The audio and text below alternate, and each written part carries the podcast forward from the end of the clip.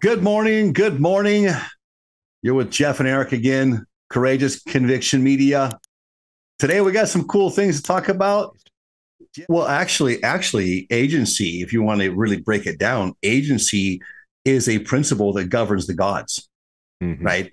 And they have to show an understanding of that. That's something we're going to have to under, we show an understanding for the intelligence to actually approve us to becoming a God one day, you know, of, of, and we believe that's eternal progression, right? That we will be like our Father in heaven. We're created the similitude as He is, and we can be that way. And that doesn't demean Him. That means we got a lot of work to do, right? Yeah. And, and and but the but long but, way to go.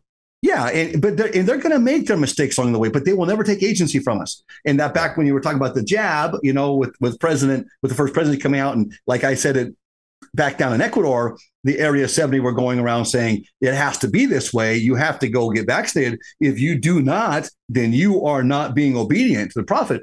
And yet, you know, at the same time, my stake president was bothered with that because one, it took away agency, right? And I was explaining to you that we had to go. There was some draconian rules that were just being handed down from this authoritarian type of leadership that were akin to general authorities down there, right? We're talking about the area presidency. Um, just basically saying you can't go to chapel unless you have a, a vaccine card. You know, yeah. so so when I, you know, I, I, mentioned to you that when we were talking before that there's something that took place as my stake president and I were very close and worked together on this. That a lot of people didn't understand. His two counselors, I was in the high council, and there was one other high councilman, he got it. But it was just my stake president, myself, and, and one other.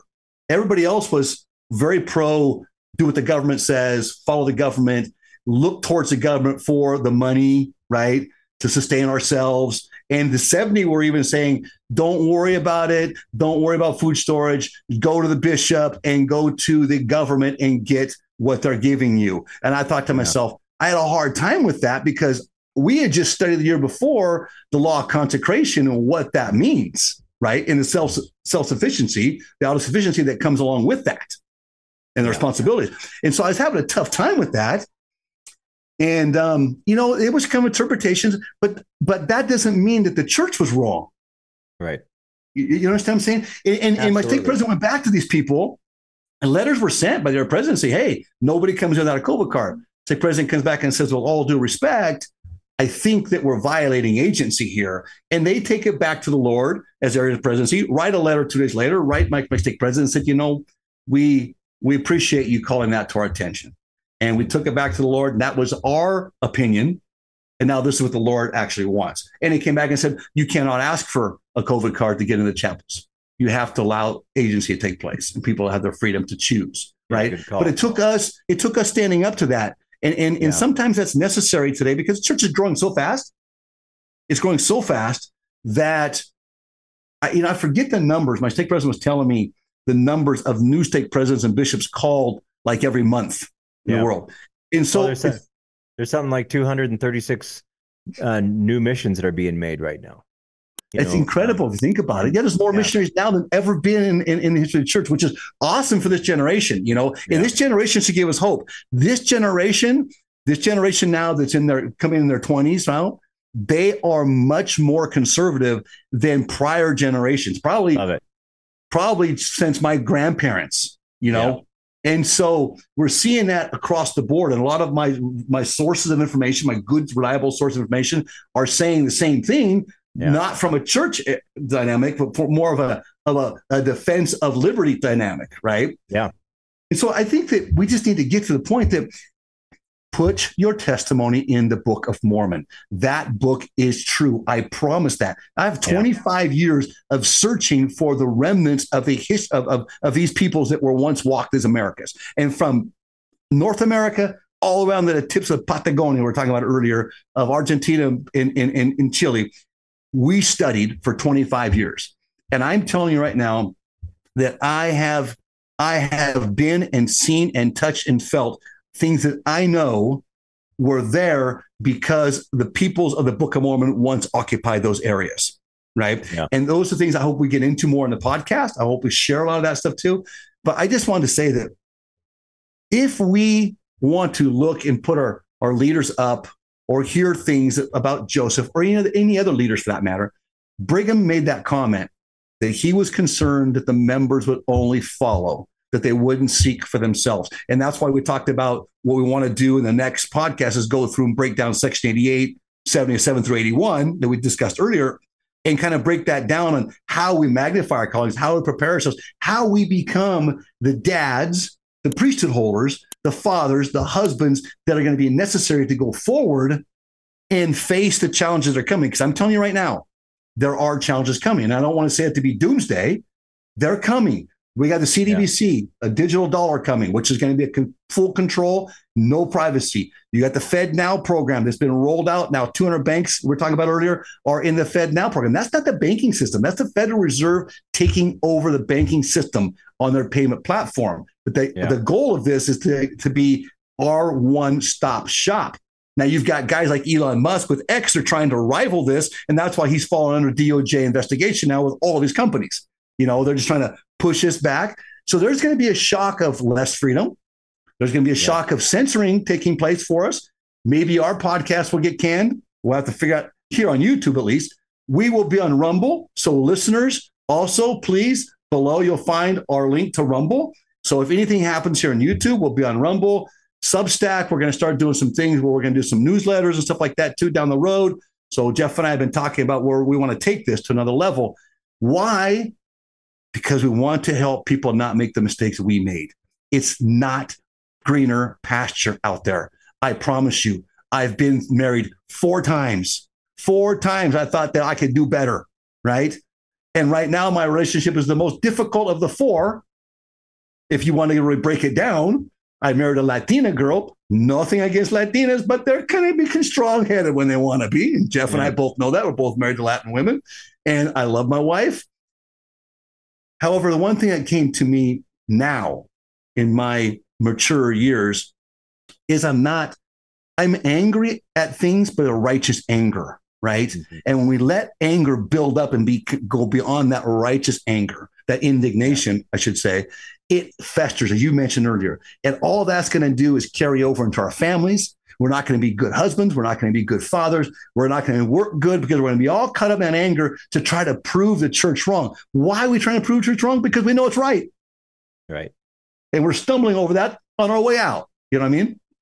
Well, I think, you know, we've talked about spiritual things. We've talked about physical things, you know, uh, temporal things. You know, I carry a gun I didn't use to you know, I believe in the second Second Amendment, and uh, you know, I got my, you know, I've had a, a concealed license for several years now, and um, but now, you know, when that when that started, I used I was worried at first. I, am like, am I going to carry a gun when I'm driving the car? You know, yeah.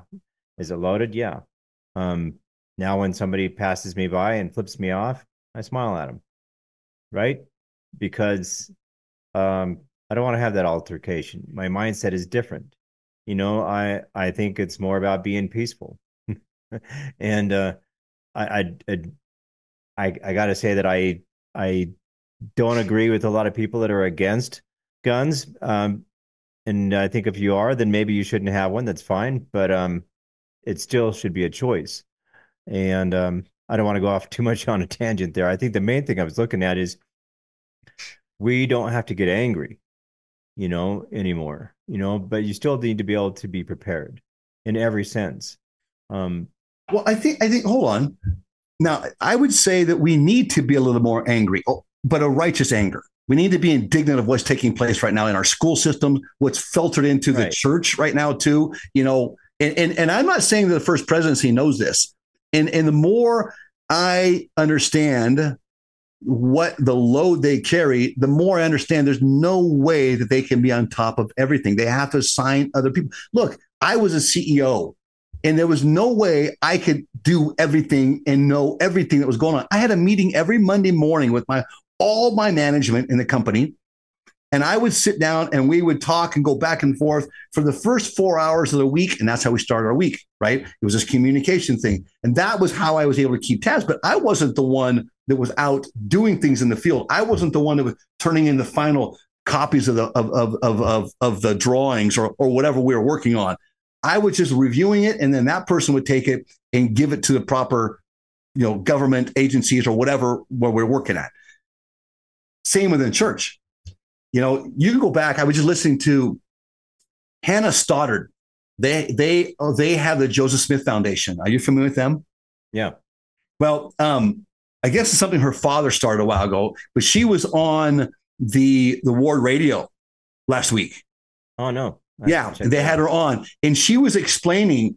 She was explaining. She does a lot of research, and I really love her research. They do a really good job. Her dad taught her yeah. well. She said since she was eight, she was taught how to research. And I thought, boy, I'm lacking. You know, I'm yeah. I'm just reading my daughter. Maybe I, I got to teach how to research. And and you know, it was interesting. She explained because they work a lot with the church. They work a lot with with with with leaders in the church and the first presidency. You know, they they have access to a lot of areas. And she was saying that that a, a series of books that they just recently released on how the history of the church was written, but the church was actually penetrated years ago in the history department was governed by us by a Marxist. And he wrote the history erroneously of the church. And that's why we're having so many like like people are feeling that, that things were hidden from them. It wasn't. It's just that this was under the management of somebody that was trusted and somebody who felt, he said in his own writings, he said that the Lord called him there to right the wrongs in the church. And so you have that still in the church and you have yeah. that in the church offices. I read a book a couple years ago where President Benson is cited and talked about what he was looking, he gave a talk against communism. He was very yeah. much against, you know, and because he, he, he, he like was with Khrushchev. Yeah, yeah, I do too. And I think we need to go back and listen to those too, right? Yeah. And, and we don't just throw those out, out. You don't throw the baby out with the bathwater, right? Because we have a current prophet. You know, we otherwise we just take all our scriptures and throw them all away and just listen to the prophet. But even Brigham said that's not what we're here for. He said, yeah. He said, you know, he that he was concerned as prophet that we would only just follow. We wouldn't seek to understand. Right. right. And we have an obligation to understand that's section eight, which we'll go, in, go into um, in our in, in our next next uh, podcast. But um, or next series of episodes. But but but but I, I you know it's just well, we got to be engaged. You know, yeah. if, if people aren't engaged in church, it becomes boring. And you know, why go back to church if if you're not really engaged, if you're not a part of the process? And and maybe that's some of the reason people are leaving. And we got to find that out. You know, why are people leaving? The ones that come home from their missions. Why did we leave? You know, is it the same thing? It's the same reason. Maybe I think so. At least, at well, least well I'll just say this right now. For me, you know, I was the type of person that prior to the pandemic, I I, I loved going to church. My home was always chaotic in the morning, getting everybody ready. And I will yeah. say that since I was a kid, and it's carried over to my adult life, and I try to not let that happen. Mm-hmm. You know, but it always seems like we're running late. We got to get out the door you know, somebody's dragging their feet and it gets a little frustrating. So by the time I get to church, I'm already a little frustrated. I guess that's why they want us to 20 minutes early, maybe cool down. Yeah. but yeah, you know, no, we don't. I, right now though, Jeff, is there's, I don't have that same desire.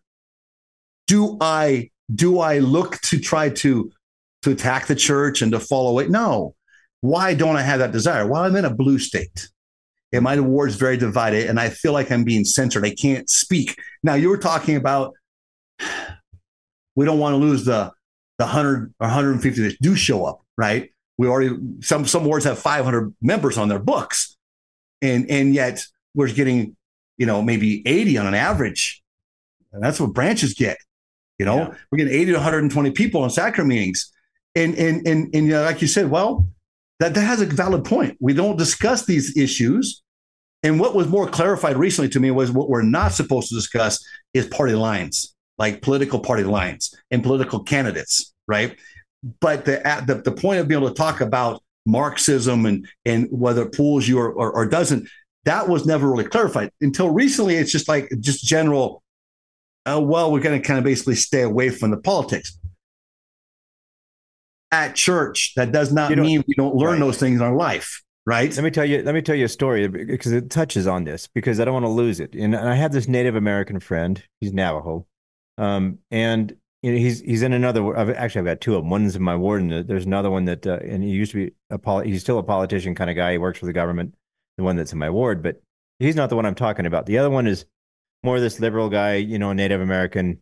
You know, big hoop ear rings, and uh, you know, the last time I went to the temple, I went with him. You know. Um, And, and it's not because he's a temple going guy. It took him since COVID to go to the temple, him and his wife. And uh, anyway, so we talk a lot of stuff, and and I know he's you know a little bit out there on the liberal side. My brother brings it up to to me as well because he knows him better than I do. The other day we were sitting there, and you know he's got his mask on. Sometimes he's been taking it off, and um, we never talk about that. But you know, every once in a while I bring something up. I'm like, oh, you know, we could go out to the desert and shoot sometime. I don't know how that came up, but I'm like, he goes, well, you know, I don't have guns. I'm like, yeah, I'm I'm not a gun nut. You know, I'm I'm not a gun lover, but you know, I've got this, you know, this automatic rifle that we can go out and shoot. And then he started coming up with stuff, you know, like, well, I know where we can go. And, you know, because I'm not from here, you know, and, and, so he knows where to go. I'm like, the next thing you know, I've got, a, you know, um, somebody I can go shoot guns with wasn't exactly the person I thought I'd ever be going to shoot guns with, you know. So um, maybe there's some camaraderie that can happen, you know, because when people get so involved with politics, they stop doing things that are sensible, like believe it or not, shooting guns. You know, isn't that kind of the American way? We can go out to the desert, set up some, you know, a, a little gallery there, and you know, hopefully we've got a little bit of a mountain there going on, and uh, we're doing it in a safe place with safe minded and and uh, you know nobody's going out there and drinking beers and shooting guns. You know that's not what we're talking about. But um, but one of the reasons he said that he was thinking about not coming back to church and that he left the church in the first place because we got into that conversation was because there wasn't enough brown people at church. I said, there are brown people. Look, at my wife, she's brown. He goes, no, that's not the kind of brown I'm talking about. I mean, like natives, Native Americans. I'm like, well, you know, then you need to pick it up because we need you. We need you to invite some more of your family and we need to make it more brown. I mean, I don't know what we got to do, but we can't have the division and we need you. I need to see you. Do it for, you know, yourself, of course. Come to church because you want to be spiritually enlightened, but we need to see you, you know. So nobody's excluding. If it's white, then why do we have brown people that's not coming to church because it's white? They can make that change. And we can tell them, say, you know, uh, it's not like you're not wanted. I remember when my daughter was, um, when I gave her her blessing, that was like nine years ago. And I had some friends that were Muslim. They were from the middle of Africa and I invited one friend to come to to this uh, you know um, blessing. Well, he brought eight of his friends, and they all sat in the front front pew, the front pews there. And this is in Willow, Alaska, right? There's like you know it's pretty white. there's no black people there, but you should have seen the front. You know that that church had a little bit of a change there that day, and everybody was coming up there like who are you guys? You know, I mean, you could see their their eyes just popped out of their heads and like, we want to know you. What how do you know Jeff? And you know, and and this kind of stuff. And I was I was like, I was proud, a little taken back that back that, you know, all these big, huge, towering guys, you know, showed up to my little daughter's blessing and and they were all Muslim. You know, I was just uh I was just taken back. But yeah, we need to see more diversity in the but that kind of a diversity where we, you know, are exchanging with each other and that there's real love of brotherhood. there's know? a respect and, for each other's yeah. choices there, and, and in that regard, right? But but see, but we see what we're going though now, Jeff, is where we're going to go with this. Is well, the LGBTQ community wants that same respect, but then we're now we're talking about natural law, and well, and God's law always follows natural law, right? So, and here's my feelings yeah. on this. Here's my feelings. You know, I, I go to church and I hear a lot of this neo-Marxism with this this Lenin Marxism rhetoric just being preached at the pulpit as if it's some sort of it's something that that is doctrinal and we and we practice like this all-inclusive idea, right? we talked about this yeah. before. Like, like Christ was all inclusive for those who wanted to turn to him and have a penitent heart and come to him. And then the law of mercy extends. That's Alma 42. And you know, Alma's son comes with the same concerns. He doesn't want anybody to be lost. He wants everybody to be saved, so to speak, right? And Alma has to break it down. Hey, there's a law of mercy and a law of justice. And two times he says, if God ignores the law of justice, then God fails to be God. He can yeah. fail to be God. He can fall from his title and have that stripped from him. The intelligence would take that from him. And, you know, it's really interesting, kind of a side note. Cleon Skousen and I think most of our listeners are going to understand and respect and, and appreciate Cleon Skousen. And I sure do. And now, yeah. you know, there was so much controversy with him because he kind of picked up where Benson left off, right? He was kind of the voice that was a non authority, but yet he was groomed under all these authorities and he wrote books requested yeah. by the authorities. Books. Well, and you know, the naked communists, people don't realize that that was a BYU program, that that was written to be a program at BYU. That was going to wow. be a class, right? I didn't know under that. David O. McKay. And what happened was, was, was I'm trying, I'm slipping now who the prophet who took his place. Smith. Ah. Anyway. Joseph Smith, Joseph Joseph F. Yeah, Fielding? it might have been Joseph F. Field, right? Fielding, Fielding. Yeah, it might have been Joseph Fielding Smith. I think it took his place, and he came back to Cleon. And the and this was written with Wisconsin. This was written with you know under the direction of the first presidency and the under direction of of the president of BYU at the time, right? Uh-huh. And so that's why this program was written. And you wanted facts brought into it. Really good book. I highly recommend people read that. It was written yeah. back, I think, in the 60s. Yeah, I think back I when the churches were being penetrated by the Communist Party, by Russia and so forth, right? And and and and there were leaders, apostles that stood up and opposed all this. Right. Yeah. Now we know that Benson was right. And he was almost alone with McKay. It was just the two of them. The other apostles didn't want to ruffle any feathers. You know, right. Hugh B. Brown, a Canadian socialist, comes in and he just kind of takes that socialist mentality. We have the same thing on Al Uchtdorf, right? And and I hear, I'm hearing things too that that, that kind of kind of work with Uchtdorf a little bit because he does have those leftist leaning thoughts, you know. Yeah. It, uh, but I'm not saying he's not called of God. You know, they, they're here to fulfill their measure. They got to, they got to, but we also need to understand ourselves. Why we'll get into Section 88 in our next next series of episodes and right. podcast. But we need to understand those things to make good decisions and to be able to magnify our callings, right? Okay. Coming back though, Jeff, as you were talking about your friend, your native friend, you know, that's where we're getting in church. And I and and and and and, and we should not be going to church looking for white, brown, whatever. It sh- we should be colorblind in the church as yeah. good Latter-day Saints, as good Christians in the world. We should be colorblind. I don't judge a person by his color. At least I didn't until recent all the BLM stuff. Now, when I go to these areas where I know that that violence exists and I see certain races, I avoid going near them. Yeah. That's now. I never had this problem when I was younger. You know, there was this little running back, Andre Ford, a little black guy. And then there was me. We're the two smallest guys in the whole league. You know, I was a we were in AAA football, a school, big school. And we're the two smallest guys on the football team, the varsity football team. And we hung out and did everything together.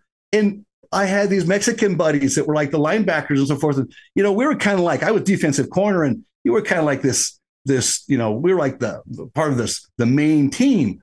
And we all did things together. We worked as a team. Yeah. And that's what is supposed to be in this gospel. We should not be sitting there worried about color. Yeah. Who's white, who's black, who's brown.